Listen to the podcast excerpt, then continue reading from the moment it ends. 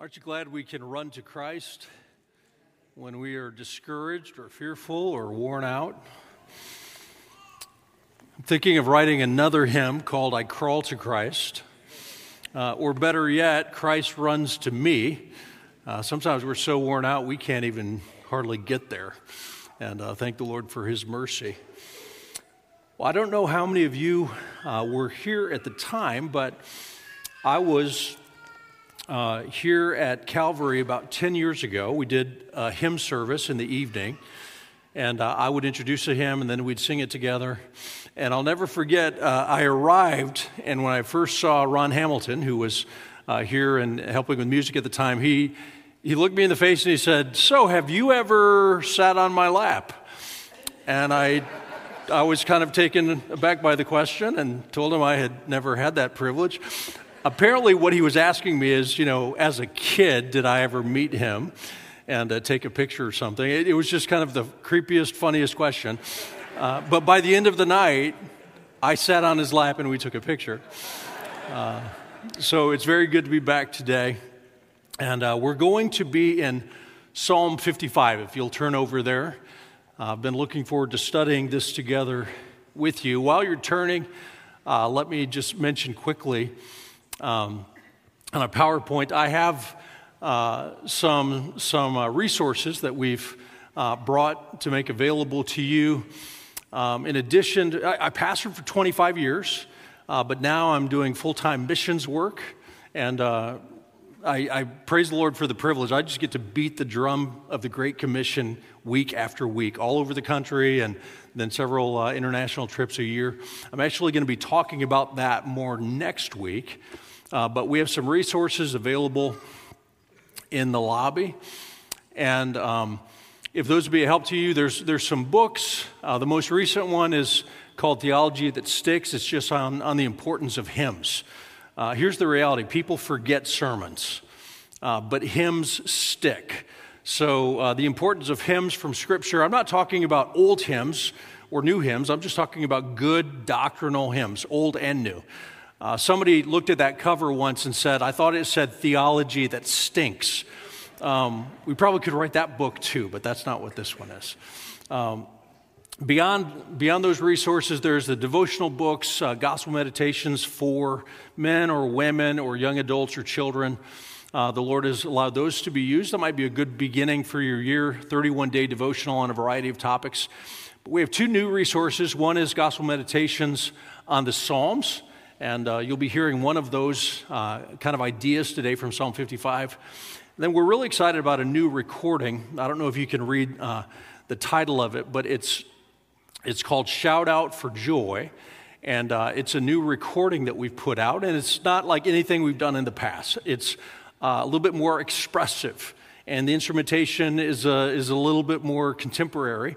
And not everyone will love it, but we feel like it actually is a good representation of the kind of worship we sing in the Psalms, where there is sometimes, you know, there's sorrow, but sometimes there is shout out for joy or clap your hands before the Lord.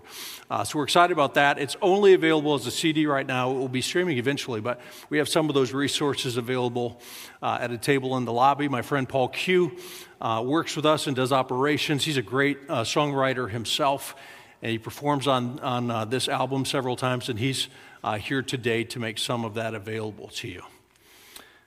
Well, Psalm 55 is uh, perhaps a psalm that doesn't get a lot of attention, except for a soundbite kind of at the end of the psalm. Everybody loves to quote Psalm 55 22. I love to quote Psalm 55 22. Cast your burden on the Lord and he will sustain you. He will never permit the righteous to be moved. What an encouraging verse.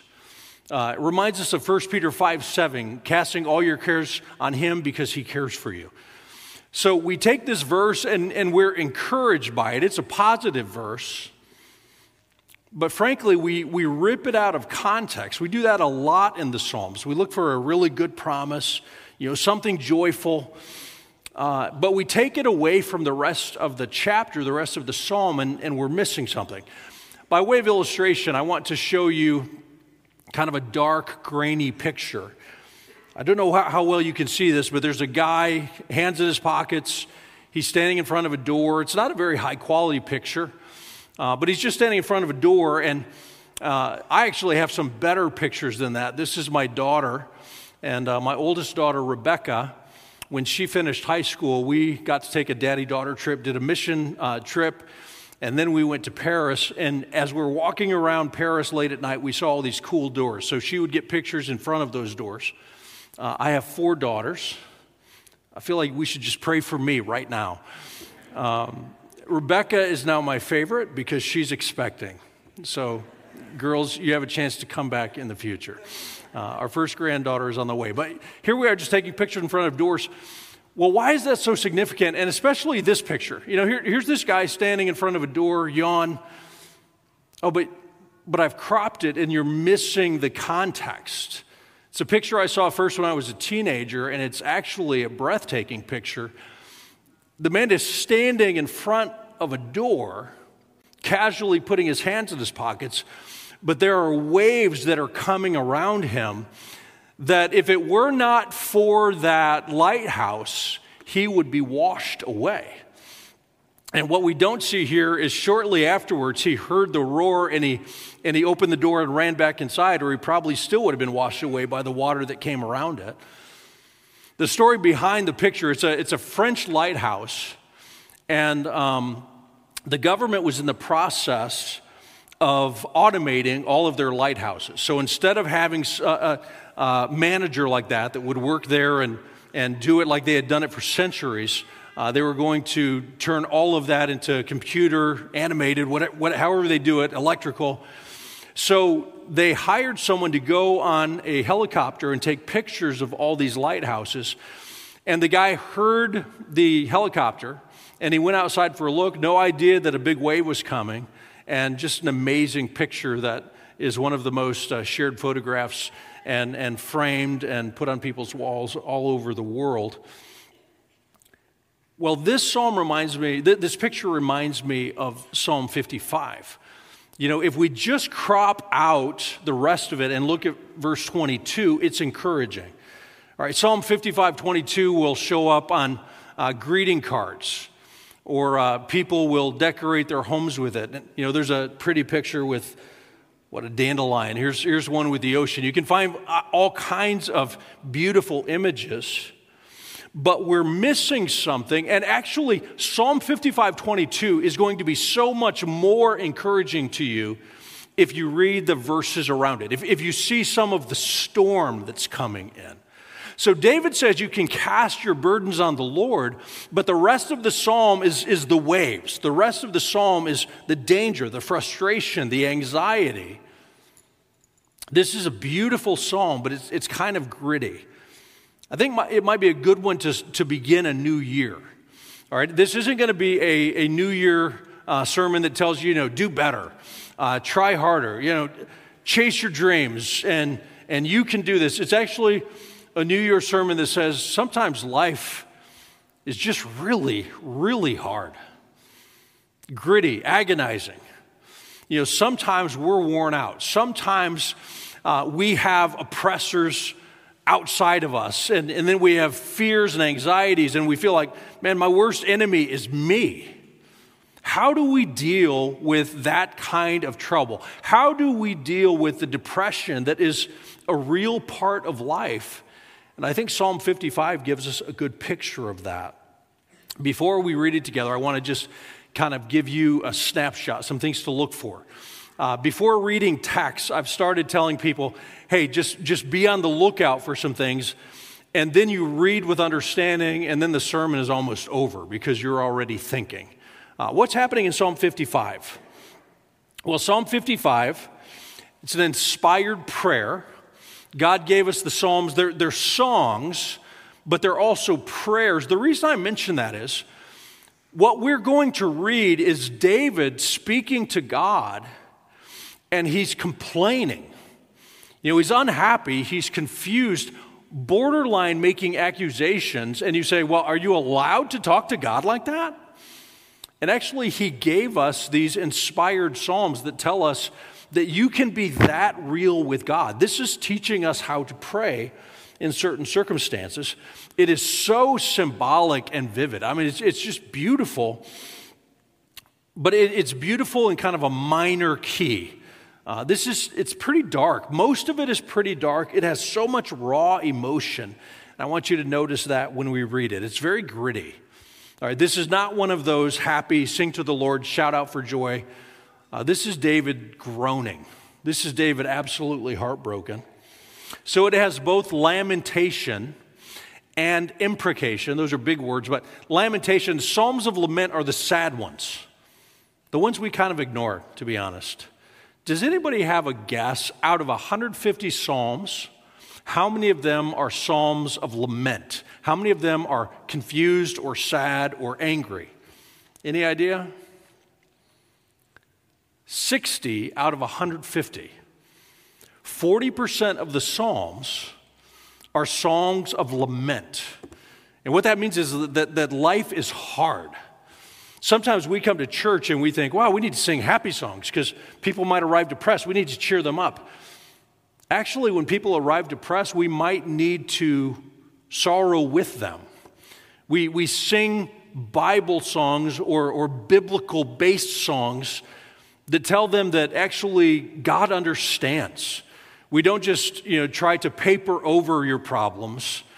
Uh, the Lord understands how difficult life is. We don't live in Eden, and creation is groaning, and we are groaning. Even Christ was called a man of sorrows who was acquainted with, with grief. I had a professor uh, during a some extended education I recently finished, a man named Dale Ralph Davis, and he said, God gave us the Psalms of Lament to tell us that we're not crazy. You know, if you're depressed, you're not broken. If you're discouraged, if you're full of anxiety, you know, you're, you're human. Elijah felt that way. David felt that way. And, and God actually kind of speaks your language and says, hey, let me, let me tell you how to work through that. And then imprecation is an imprecatory prayer is when the psalmist says, God, get that guy, judge him. You know, bring his own devices down on his own head. Let the wicked fall into the pit that they have dug for me. And Christians get a little bit uncomfortable with that. Are we really supposed to pray for God to bring judgment on the wicked? Well, let me just put it this way. If, if we feel like we are more charitable than the scriptures, then we need to adjust our thinking. The Bible's right all the time, right? So when the Bible says that we pray for justice, don't, don't let that trouble you. You know, imagine, imagine that uh, your family was the victim of a terrible crime. Imagine that a loved one is murdered. You're going to pray for justice. And, and you might, in kindness, pray, Now, Lord, bring this person to justice, and then if you'll save them, I'll, I'll be pleased. But do bring justice.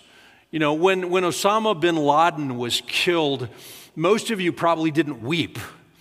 Most of you felt like, okay, finally justice has been brought. And the Bible calls for that with these imprecations.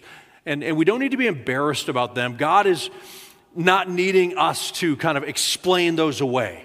You know, God's not a crazy uncle and we need to, like, you know, tell people, He's not really like that most of the time. Actually, He's a God of justice, and it's okay for us to desire it and to pray for it.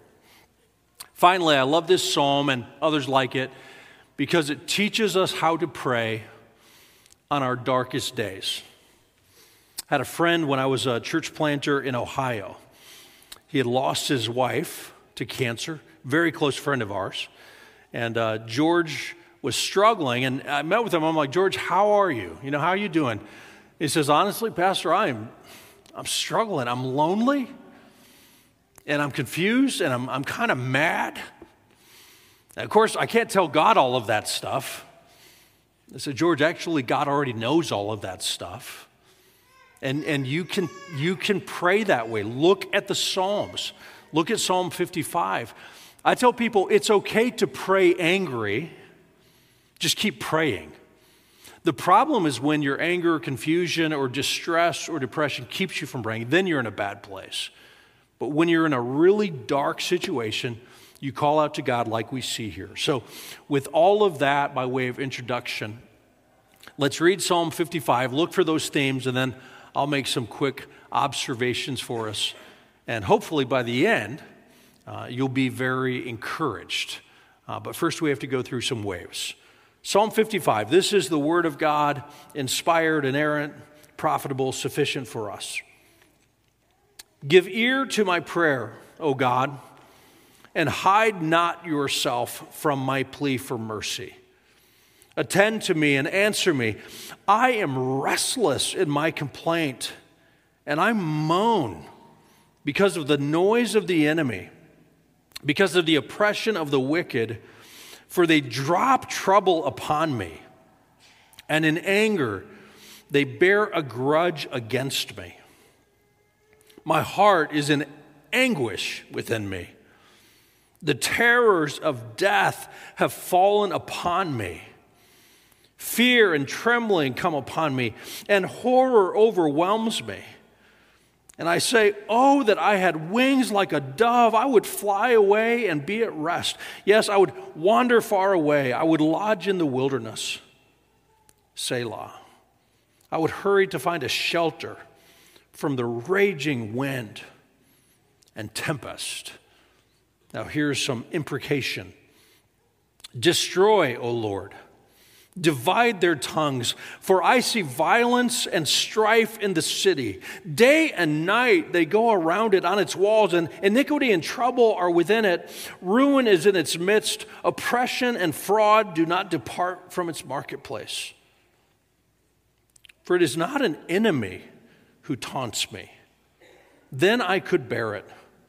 It is not an adversary who deals insolently with me. Then I could hide from him. But it is you, a man, my equal, my companion, my familiar friend. We used to take sweet counsel together within God's house.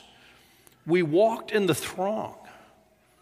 Let death steal over them. Let them go down to Sheol alive for evil is in their dwelling place and in their heart. So he's pouring out all of these complaints. He's specifically been hurt by a friend or a group of friends who have been disloyal to him. He's in agony. And finally, for the first time, really, in verse 16, he's going to turn to God and say, Now, with all of this trouble, I call to you. So look at verse 16. But I call to God, and the Lord will save me. Evening and morning, and at noon, I utter my complaint and moan, and he hears my voice. He redeems my soul in safety from the battle that I wage, for many are arrayed against me. God will give ear and humble them, he who is enthroned from of old. Selah, because they do not change and do not fear God. Now, after all of his complaining, he calls out to God. He says, God will hear me, God will help me, God will deliver me. And, and now you want him to live happily forever after. But that's not the way the Psalms work, and it's really not the way life works. You know, you're, you're discouraged, and then you pray. And yes, I understand that, that prayer can bring the peace that passes understanding, but you can also get back in the ditch of discouragement, uh, back in the slough of despond the way Bunyan would describe it. And even after his prayer, now in verse 20, he comes back to this unfaithful friend. So he prays and then he says, Oh, but that guy, he's still struggling. So, verse 20, my companion stretched out his hand against his friends. He violated his covenant. His speech was smooth as butter, yet war was in his heart. His words were softer than oil, yet they were drawn swords. We learn from David's prayer that even when you call out to God in your distress, it doesn't mean that you know the clouds part, the sun shines in, and you know you just you go on your merry way. Some of you have experienced darkness and you say, Man, I pray and, and I, I feel momentary relief, but then I'm I'm back in the dark again. Right? That's what Psalm 55 says David experienced. And yet finally he calls out to the Lord. And, and here is, you know, here's our tweetable statement. Here's the beauty that we enjoy from Psalm 55 22. Amid all of this distress, finally, David says, Cast your burdens on the Lord, and he will sustain you. He will never permit the righteous to be moved. But you, O God, will cast them down into the pit of destruction. Men of blood and treachery shall not live out half their days. But I will trust in you. I'm going to trust in you despite how I feel, despite what they say, despite all of my troubles. You know, prayer doesn't just make troubles evaporate, but Lord, I'm going, going to trust you anyway. I want to make just very brief observations from this, and really the, the lion's share of the work has already been done. But let's just walk through the psalm quickly. David was surrounded by foes without, I mean, outside of him. There were oppressors outside of him. And when he calls out to God early, the, the gist of it is God, notice my afflictions. You know, God, are you seeing this? He uses language where, where he says, I am restless. My soul is not at ease. I'm not okay. God, do you see this? He calls out to God. He says, Give ear to me. Don't hide from me, which is a pretty cheeky thing to pray. God, are you hiding from me? You know, I need you right now. We just sang, Lord, I need you. But Lord, I feel like I need you. And are you playing with me? How come you're not helping me? Are you, are you hiding? God is not hiding ever. All right, He's always with us. I hear Christians sometimes say, you know, Lord, please be with brother so and so. You don't even have to ask Him to be with brother so and so. He is with them, He will never leave them nor forsake them. Maybe pray, Lord, remind brother so and so that you are with him. But there are times where you feel abandoned, where you feel like God is not being attentive. So David says, God, stop hiding from me. Pay attention to me. Answer me. And again, we see that all through the Psalms if we're paying attention. How long, O Lord? How long until you answer me? Or, Lord, I'm having such trouble, and then wicked people are prospering. Why do the wicked prosper? I think of that when I watch the Ohio State Buckeyes lose to Michigan. Why do the wicked prosper? There's inequity in the world. And David calls out to God. The reasons he gives, he says there's noise, there's oppression. He says people are, it's like they're hurling, they're hurling insults, they're hurling uh, aggression at me. When it says hurling, when it, it describes like, like, they're, they're above me and they're dropping bombs on me. Uh, when I was in a public high school back in the day, uh, we had to read a book called The Lord of the Flies. And there's a scene where they, they kill a boy by dropping a big, a big boulder on his head. You know, he's walking below and, and they get him. When David says, These people are hurling their, insults and oppression against me, that's where my mind goes. They have grudges against me. He says, God, notice me. And then he says, God, repay my afflictors. We're jumping down to verses 9 through 11. So the trouble in verses 1 through 3 is from outside. All right, we don't know exactly the circumstance. You know, is he really facing armies or is he, you know, facing kind of an Absalom type uh, coup? You know, we, we don't know. I, I think maybe God doesn't tell us because he wants it to be applicable to whatever situation we find ourselves in. But he says, I have enemies around me, and I'm going to call on you to, to bring justice. Their, their sin is everywhere, it's all over the city. It's like they're walking on the walls.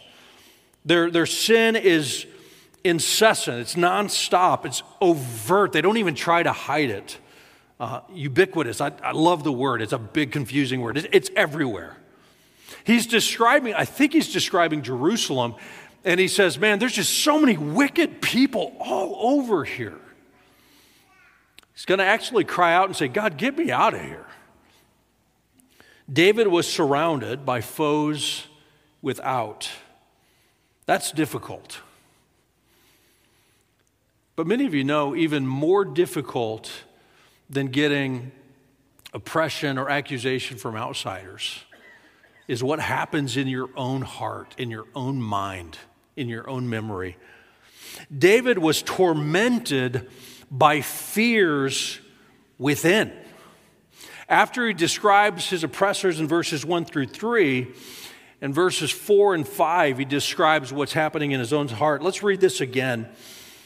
Okay, so verse 4, he's, he's kind of internalizing, he's looking at what's happening inside. He says, My heart is in anguish. This is some of some of the most intense language we have for human suffering in all of the Bible.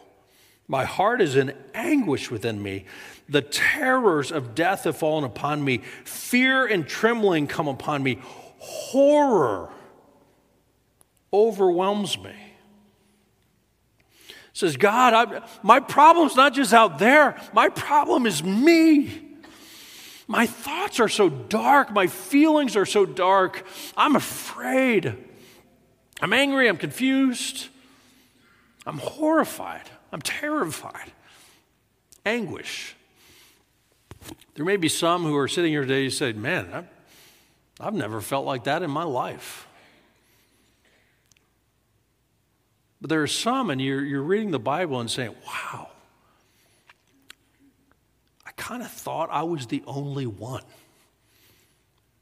Especially because we can come to church and we kind of put on appearances you know, you're in a really dark place and you come to church and people say, Hey, how's it going? Good. Praise God.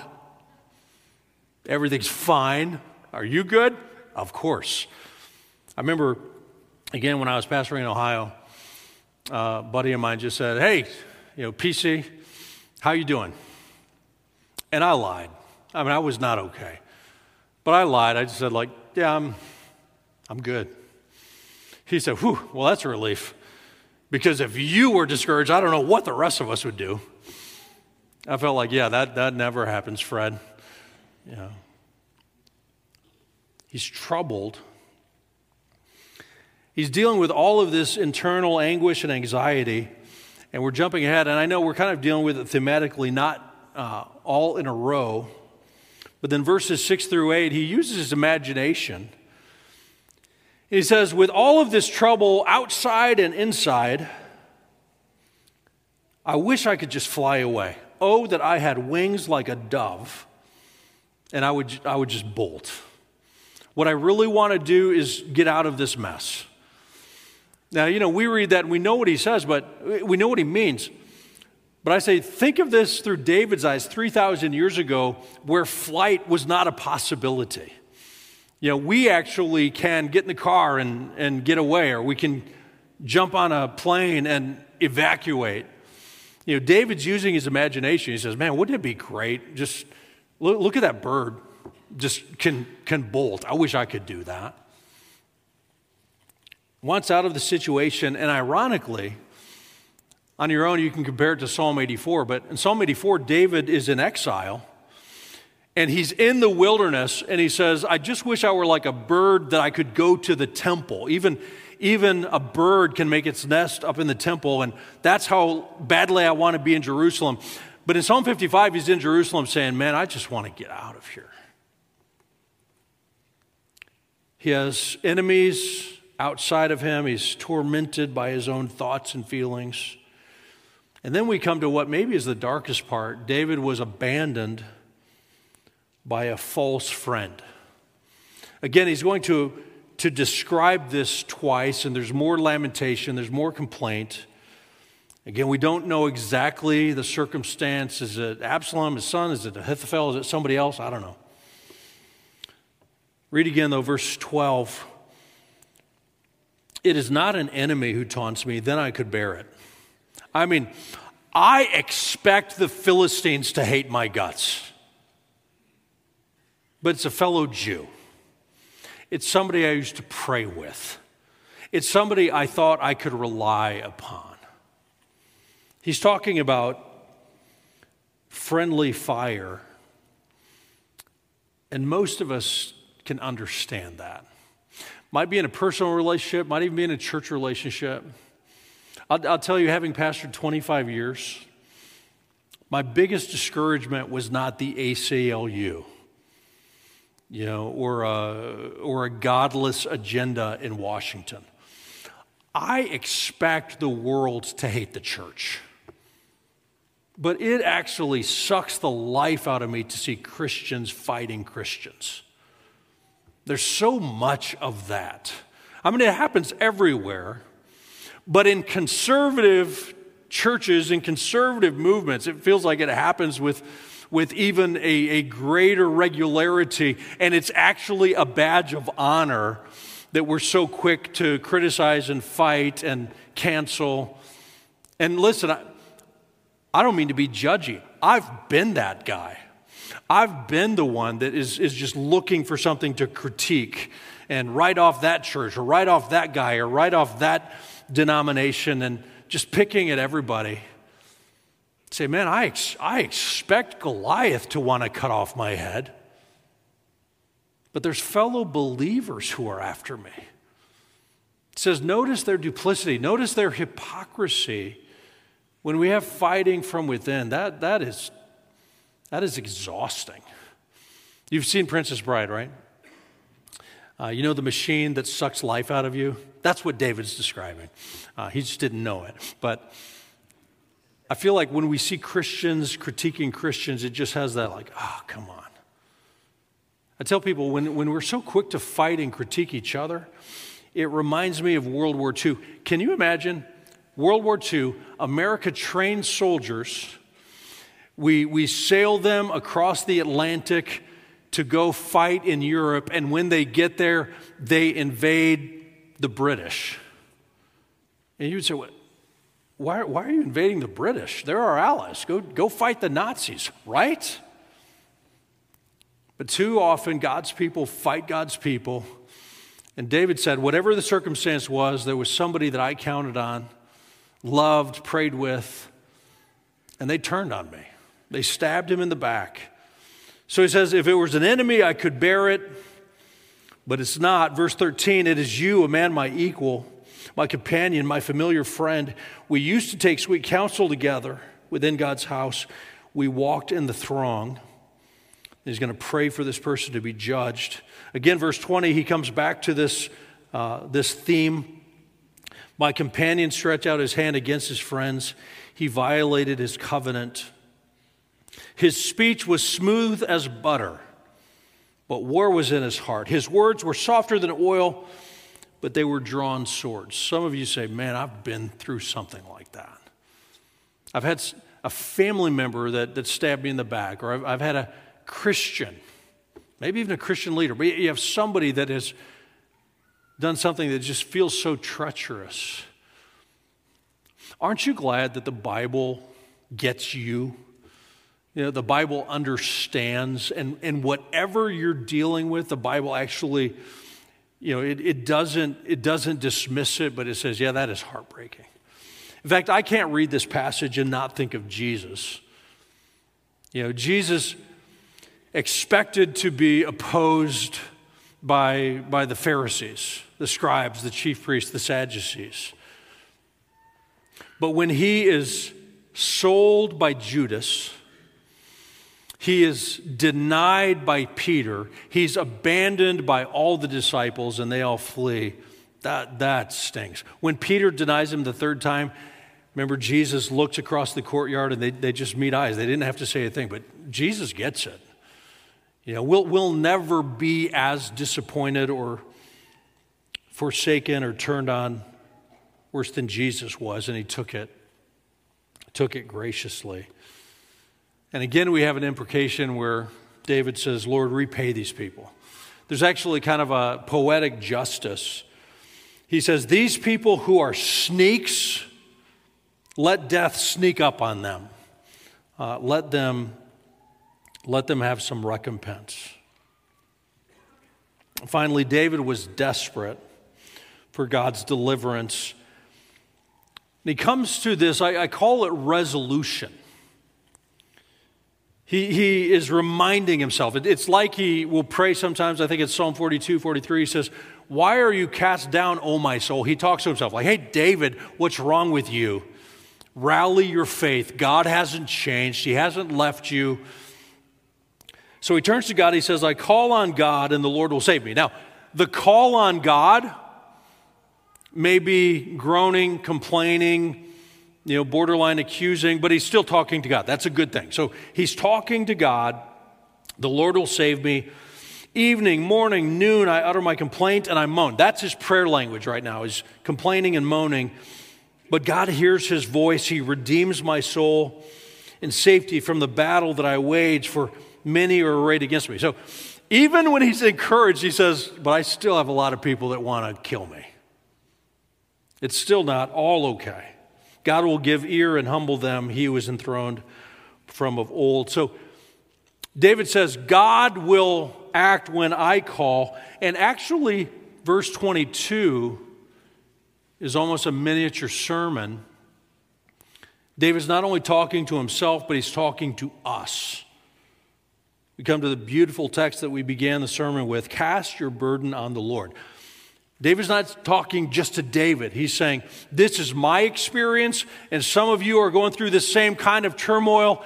And now I'm going to urge you, under the inspiration of the Holy Spirit, and, and with, with bloody lips and a headache and scars and disappointments, I'm going to tell you cast your burden on the Lord and He will sustain you. You can't sustain you. Your friends, even the loyal friends, can't really ultimately sustain you, but the Lord will sustain you. He will never permit the righteous to be moved. He may permit you to be slandered. He may permit you to be depressed and discouraged and weary and but he won't permit you to be lost.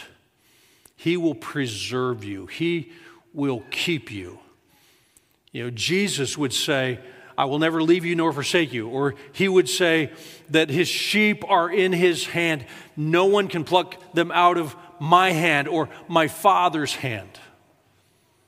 I told you I wrote a hymn text called I Run to Christ, and better than that would be Christ runs to me because sometimes I'm so worn out I can, I can barely move uh, wrote a hymn, His Robes for Mine. And uh, the refrain of that says, I cling to Christ. What would be better than I cling to Christ? Christ clings to me. I mean, if my hope is on my grip, I'm in big trouble. But He holds on to me, He clings to me. He will not allow me to be moved, not, not finally. Not completely.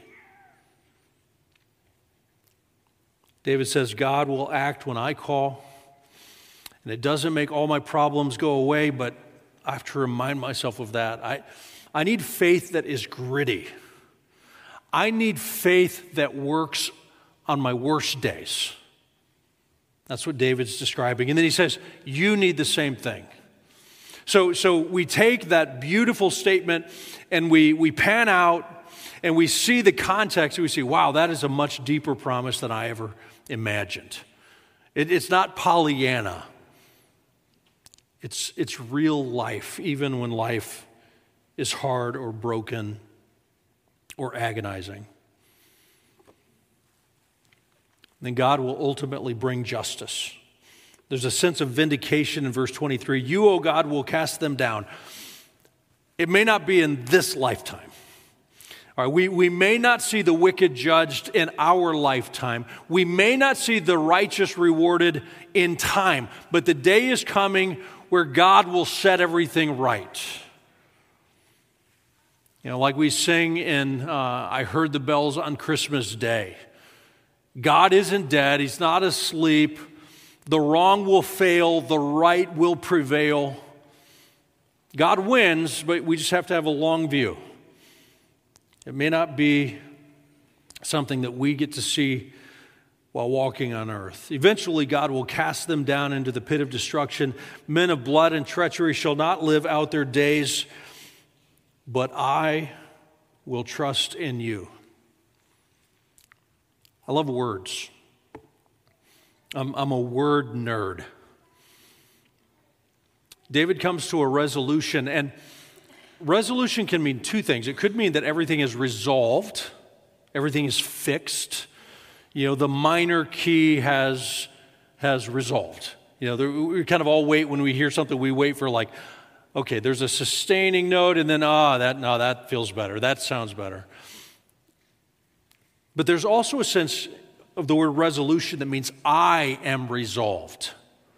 I am determined. It's the word we use for New Year's resolutions. I will trust in you. You know, your New Year's resolutions might be to lose some weight. You pray for me, I will pray for you. Might be, you know, to read through the Bible in a year, that would be great. On the other hand, it's not a bad thing to slow down and just take your time and don't feel pressure to, you know, to, to accomplish. Just, just feed your soul. You, you might have a, a, bunch of resolutions, but I, I'll tell you, maybe the best one for you would be just the end of Psalm 55. I will trust in you. That's my resolution. I'm not really going to use my energy and drive to make myself better. I just want to trust God more in 2024. I want to trust God more because He's the answer to my problems. I'm not the answer to my problems. So, Lord, help me. I'm still ticked off and I'm still discouraged, but help me and help me trust you more. Powerful passage. Ah, it's not happy, but it's hopeful. It tells us the reality of pain. We live in a broken world. The Bible doesn't deny that fact. It tells us the value of the Psalms. This, the Psalms are teaching us how to pray, how to think, how to feel, and they deal with every feeling that, that life brings our way is represented in the book of Psalms. Spend some time feeding your soul in the Psalms, praying the Psalms. We read about the faithfulness of God, even when everything seems wrong. God is not hiding. God will answer. God will vindicate in time. We have to end with the invitation of Jesus. Jesus, who himself uh, was dealing with sorrow, was dealing with unfaithful friends, was dealing with everything we deal with sickness and hunger and disappointment and poverty. Jesus, Jesus felt it. He's touched with every feeling of weakness that we have. And he calls to us so beautifully in Matthew 11 28 Come to me, all who labor and are heavy laden, all who are oppressed by enemies without, all who are terrorized by anguish and anxiety within. Come to me, I will give you rest. Ultimately, our hope is Jesus. Might be some here today, and I hope that you're encouraged that the Bible deals with the reality of pain and cancer and disappointment.